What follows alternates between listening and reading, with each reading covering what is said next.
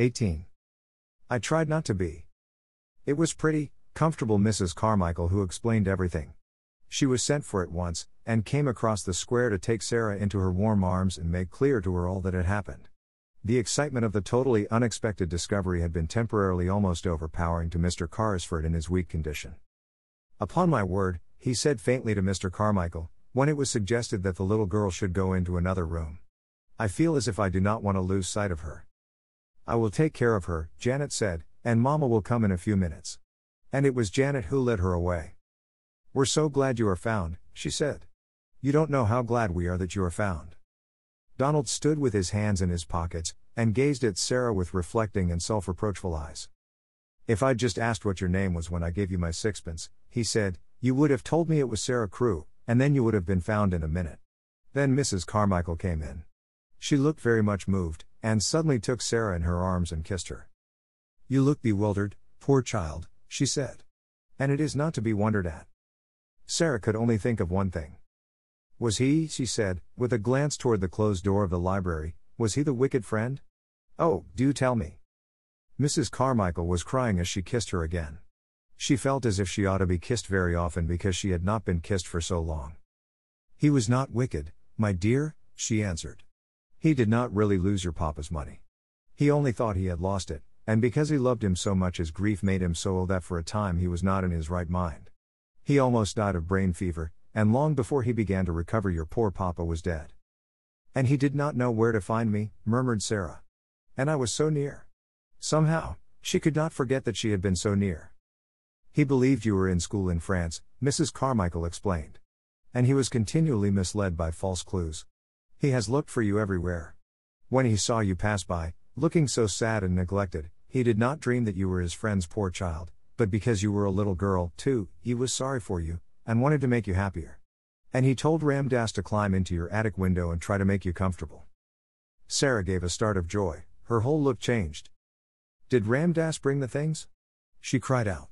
Did he tell Ram Dass to do it? Did he make the dream that came true? Yes, my dear, yes.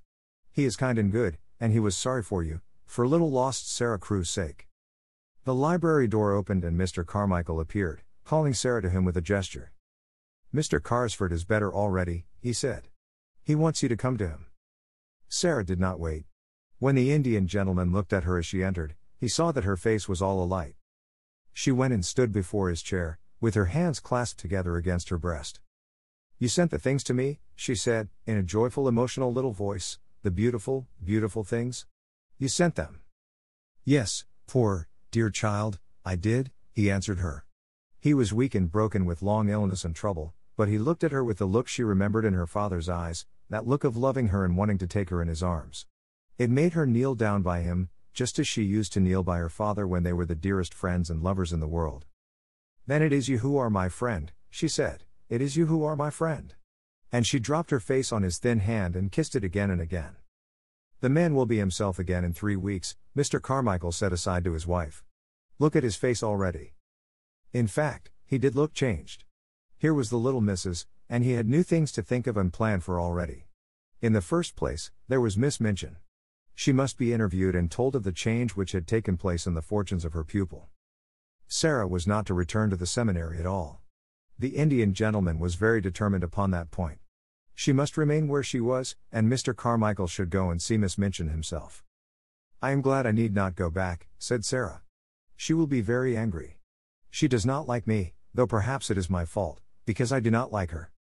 But, oddly enough, Miss Minchin made it unnecessary for Mr. Carmichael to go to her, by actually coming in search of her pupil herself. She had wanted Sarah for something, and on inquiry had heard an astonishing thing. One of the housemaids had seen her steal out of the area with something hidden under her cloak, and had also seen her go up the steps of the next door and enter the house. What does she mean? cried Miss Minchin to Miss Amelia. I don't know, I'm sure, sister, answered Miss Amelia. Unless she has made friends with him because he has lived in India. It would be just like her to thrust herself upon him and try to gain his sympathies in some such impertinent fashion, said Miss Minchin. She must have been in the house for two hours. I will not allow such presumption. I shall go and inquire into the matter, and apologize for her intrusion. Sarah was sitting on a footstool close to Mr. Carrisford's knee, and listening to some of the many things he felt it necessary to try to explain to her, when Ram Dass announced the visitor's arrival. Sarah rose involuntarily, and became rather pale, but Mr. Carrisford saw that she stood quietly, and showed none of the ordinary signs of child terror. Miss Minchin entered the room with a sternly dignified manner. She was correctly and well dressed, and rigidly polite. I am sorry to disturb Mr. Carrisford, she said, but I have explanations to make. I am Miss Minchin, the proprietress of the young ladies' seminary next door. The Indian gentleman looked at her for a moment in silent scrutiny. He was a man who had naturally a rather hot temper, and he did not wish it to get too much the better of him. So you are Miss Minchin? he said. I am, sir. In that case, the Indian gentleman replied, You have arrived at the right time. My solicitor, Mr. Carmichael, was just on the point of going to see you. Mr. Carmichael bowed slightly, and Miss Minchin looked from him to Mr. Carrisford in amazement. Your solicitor, she said. I do not understand. I have come here as a matter of duty. I have just discovered that you have been intruded upon through the forwardness of one of my pupils, a charity pupil. I came to explain that she intruded without my knowledge. She turned upon Sarah. Go home at once, she commanded indignantly. You shall be severely punished. Go home at once.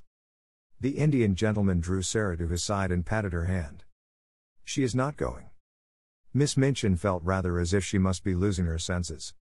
Not going. She repeated. No, said Mr. Carrisford.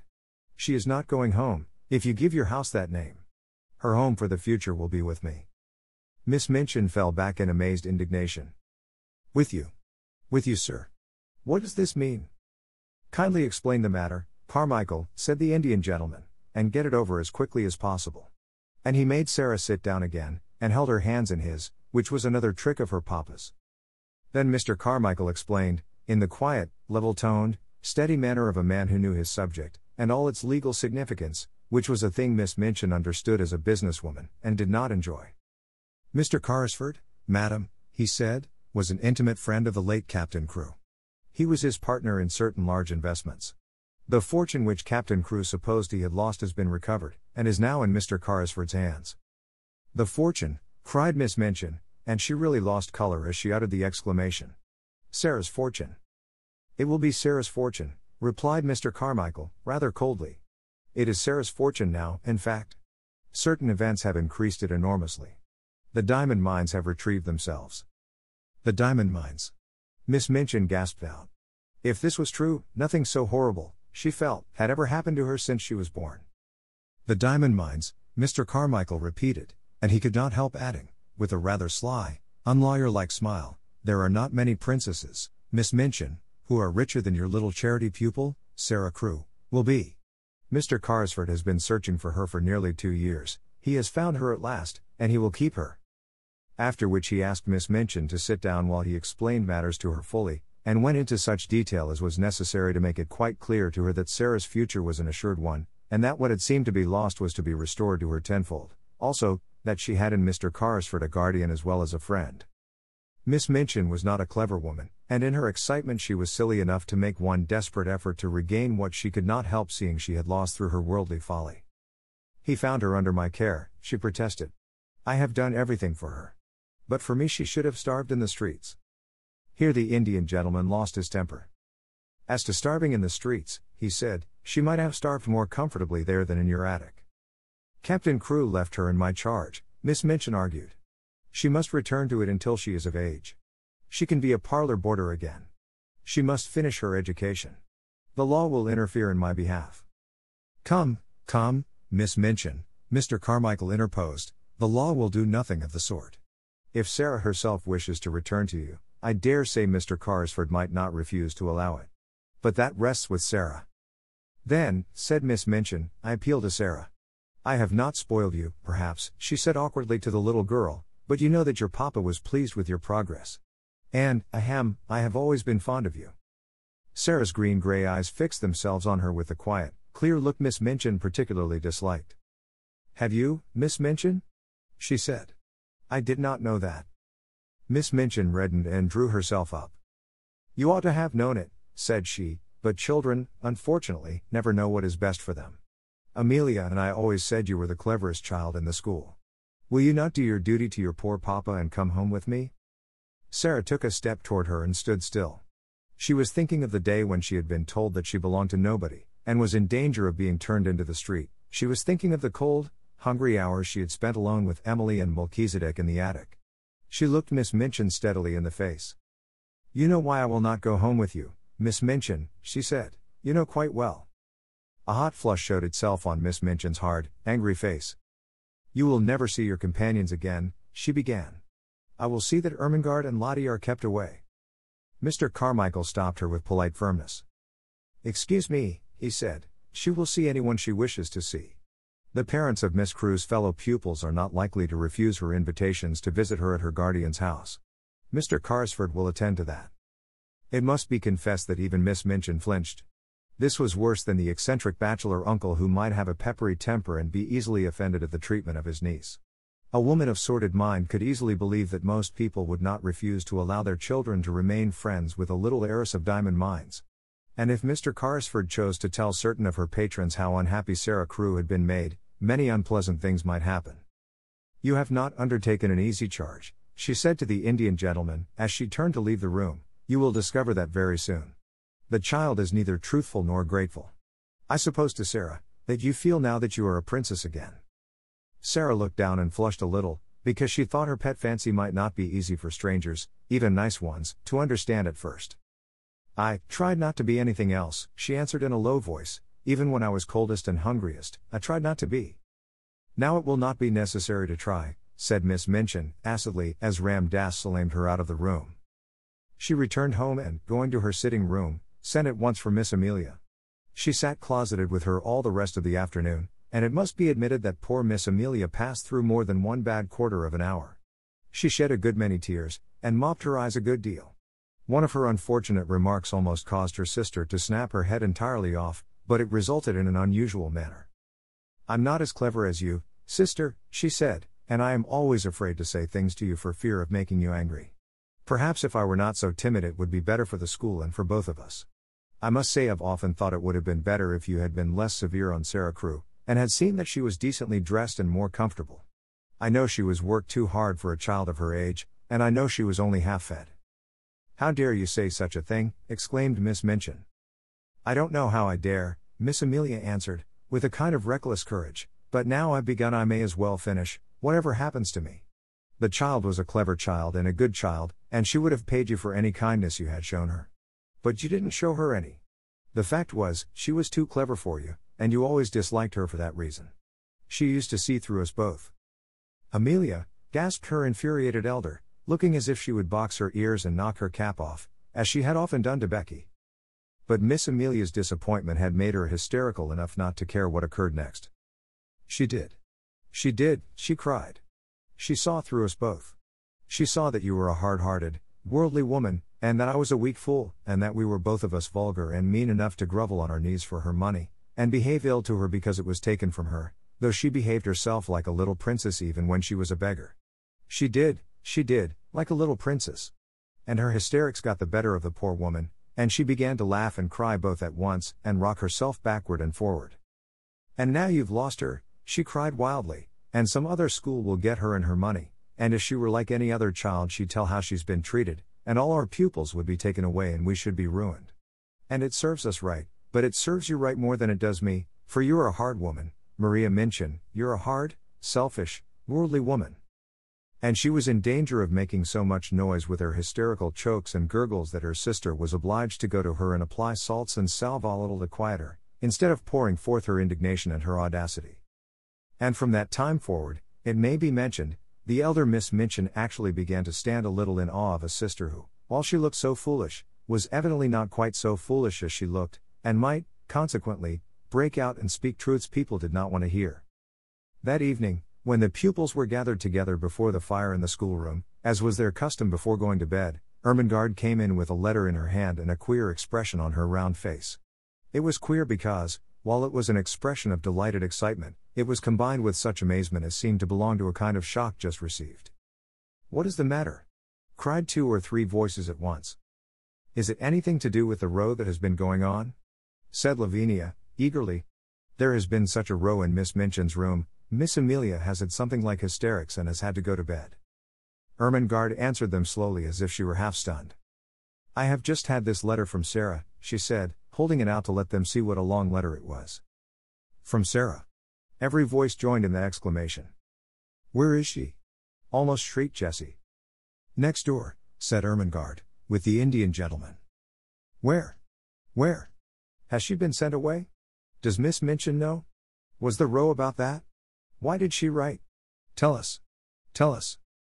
There was a perfect babel, and Lottie began to cry plaintively.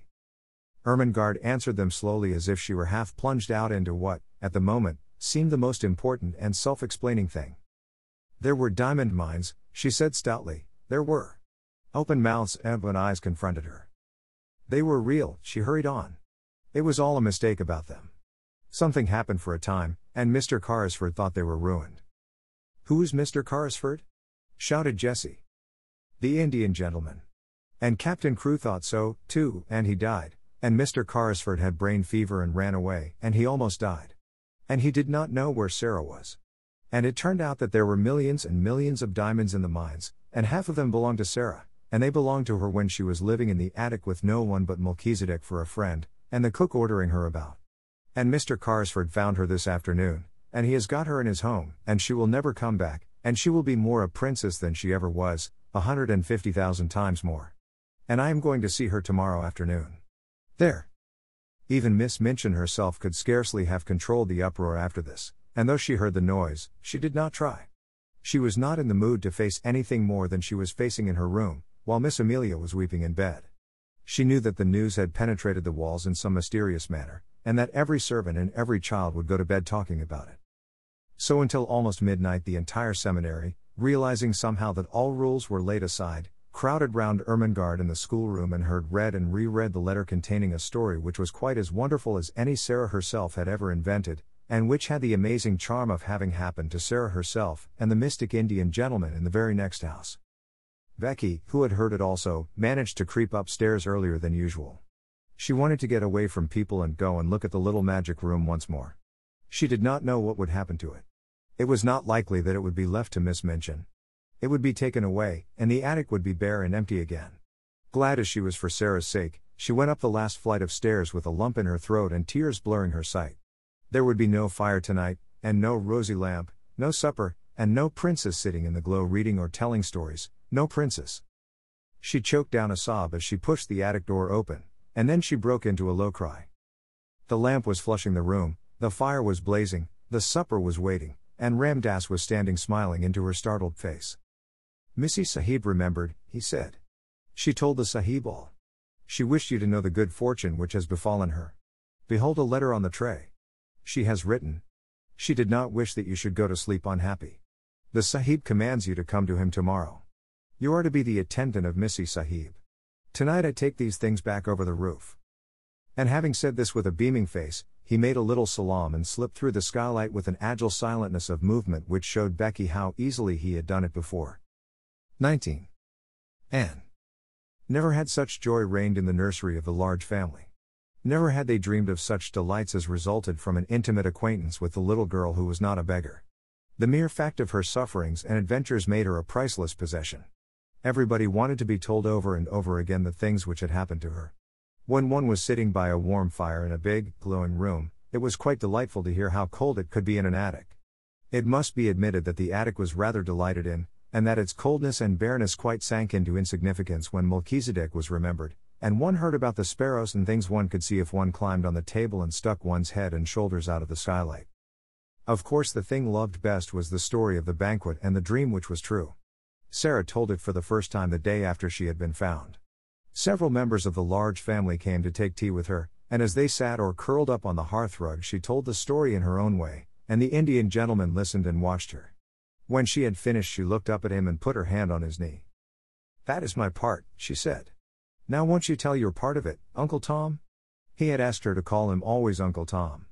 I don't know your part yet, and it must be beautiful.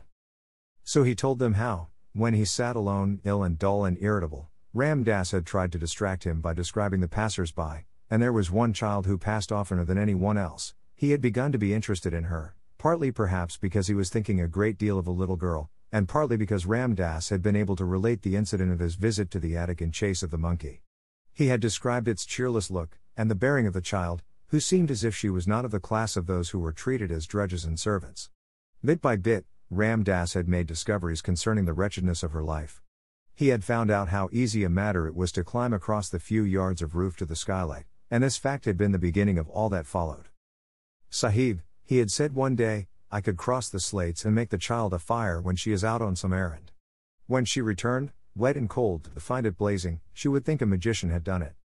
The idea had been so fanciful that Mr. Carrisford's sad face had lighted with a smile, and Ram Dass had been so filled with rapture that he had enlarged upon it and explained to his master how simple it would be to accomplish numbers of other things. He had shown a childlike pleasure in invention, and the preparations for the carrying out of the plan had filled many a day with interest which would otherwise have dragged wearily. On the night of the frustrated banquet, Ram Dass had kept watch, all his packages being in readiness in the attic which was his own, and the person who was to help him had waited with him, as interested as himself in the odd adventure. Ram Dass had been lying flat upon the slates, Looking in at the skylight, when the banquet had come to its disastrous conclusion, he had been sure of the profoundness of Sarah's wearied sleep, and then, with a dark lantern, he had crept into the room, while his companion remained outside and handed the things to him. When Sarah had stirred ever so faintly, Ram Dass had closed the lantern slide and lain flat upon the floor. These and many other exciting things the children found out by asking a thousand questions. I am so glad, Sarah said. I am so glad it was you who were my friend. There never were such friends as these two became. Somehow, they seemed to suit each other in a wonderful way. The Indian gentleman had never had a companion he liked quite as much as he liked Sarah. In a month's time he was, as Mr. Carmichael had prophesied he would be, a new man. He was always amused and interested, and he began to find an actual pleasure in the possession of the wealth he had imagined that he loathed the burden of. There were so many charming things to plan for Sarah. There was a little joke between them that he was a magician, and it was one of his pleasures to invent things to surprise her.